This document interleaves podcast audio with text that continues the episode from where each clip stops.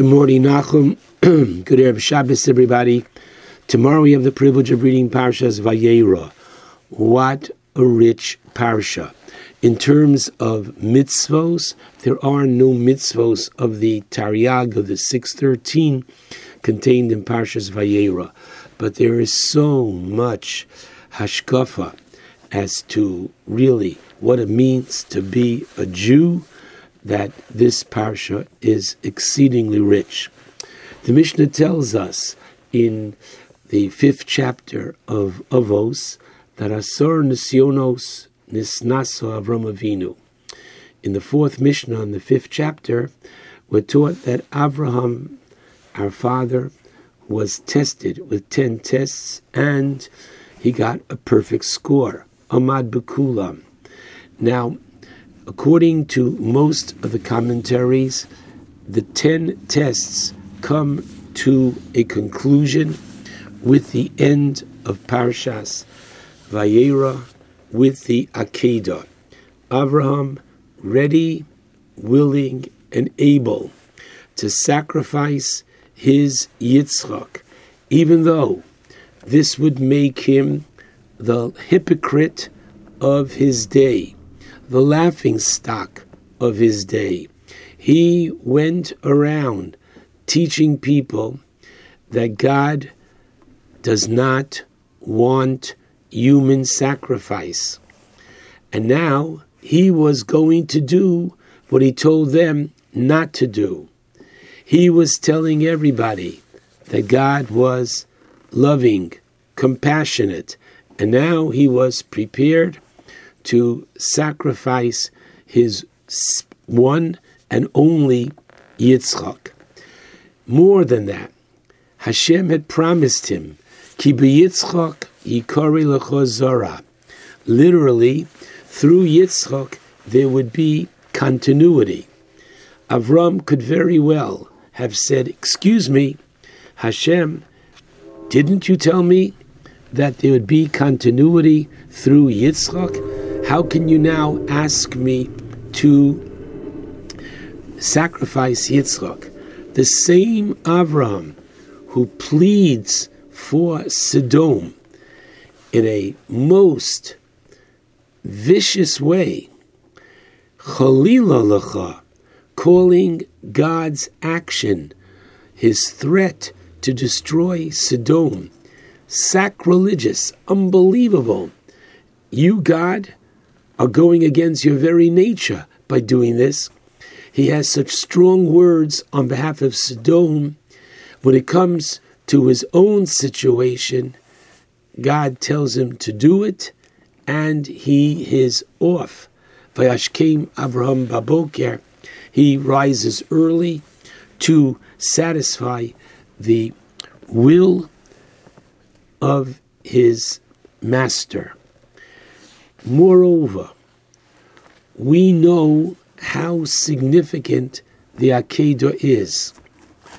On Rosh Hashanah, the three additional sections that we add to the Musaf, the first one, Malchios, declaring Hashem as our king. The second one, Zechronos, that he remembers all and therefore judges each and every individual in accordance with all of their actions. And finally, Shofros, that He, Hashem, governs history, directs history from the blowing of the first shofar at Sinai to please God. The future blowing of the shofar heralding the coming of Moshiach the closing blessing of Zechronos to remind you ends Kizocher Kohanishkachos Atahu Meolam for you, Hashem, literally remember all that, forgive me, we would like to forget, you remember. V'ein shicha lefnei chiseich vodecha and there is no forgetting, right? before your throne.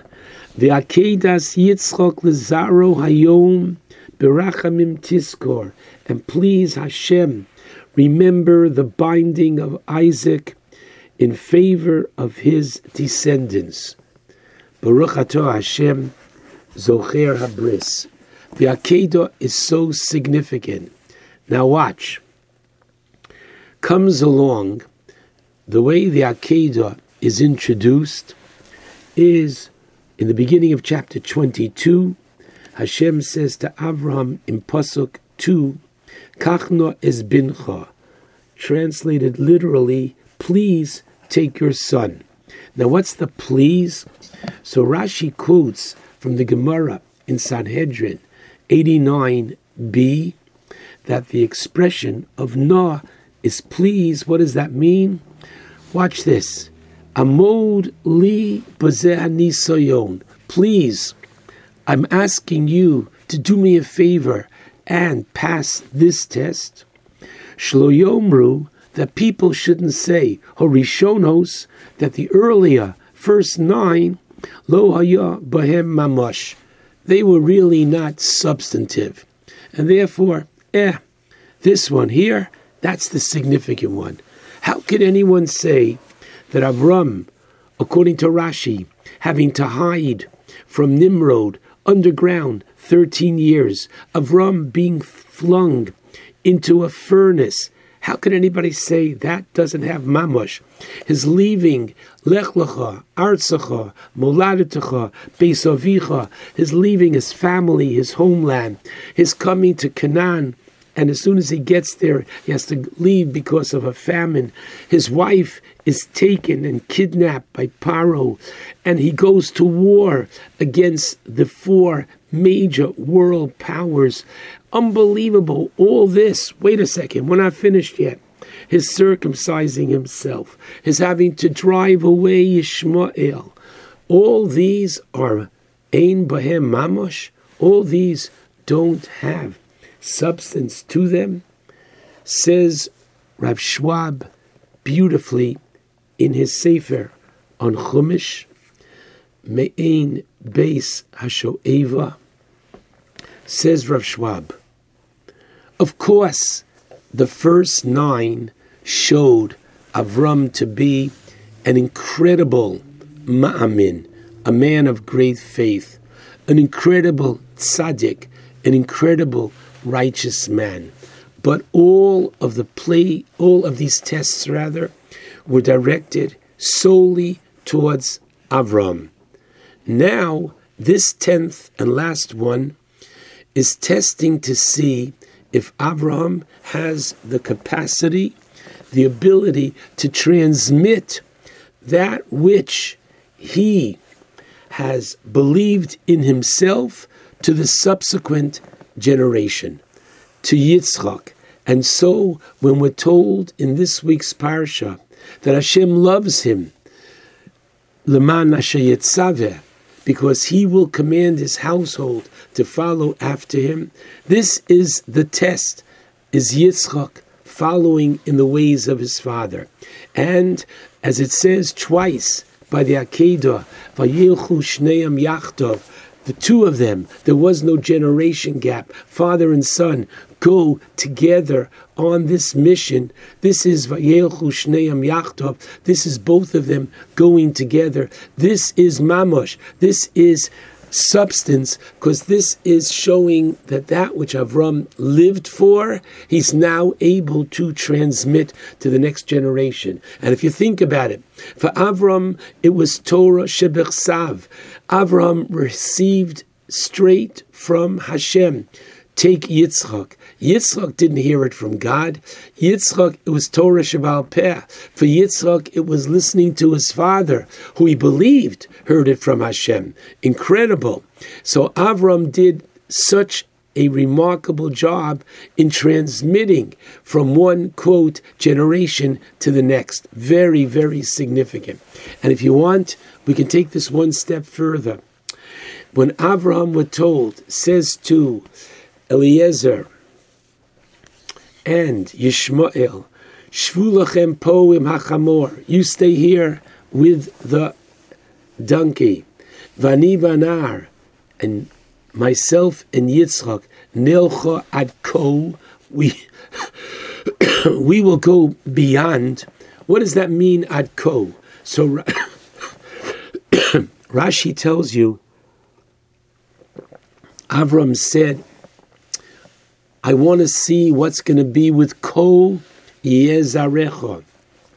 Last week at the Bris Ben Absorim, in chapter 15, Vayotse Oso Hachutza, Hashem took Avraham literally outside, not literally and only outside his house to see the stars, but he took him outside this worldly order. There is a natural order and there is Lamala Manateva above the natural order. And Avram was taken above the natural order. And so he was told, Ko Yezarecha, and so too will your children be. And this was that test to see if his children as well, if Yitzchak as well, could be Lamalim Nateva. Not only is there a father that is ready, willing, and able to slaughter his son if this is what God asks of him, but I have a son that's ready to be slaughtered. Incredible. This is mamush. This is continuity. This is the remarkable 10th test of the Akedah.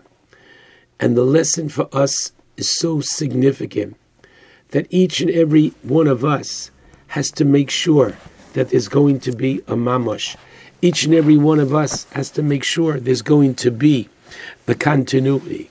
And the continuity is done, number one, through tefillah. We have to pray that our children will follow in our footsteps, in our tradition. But prayer is not enough. You've got to do everything you can.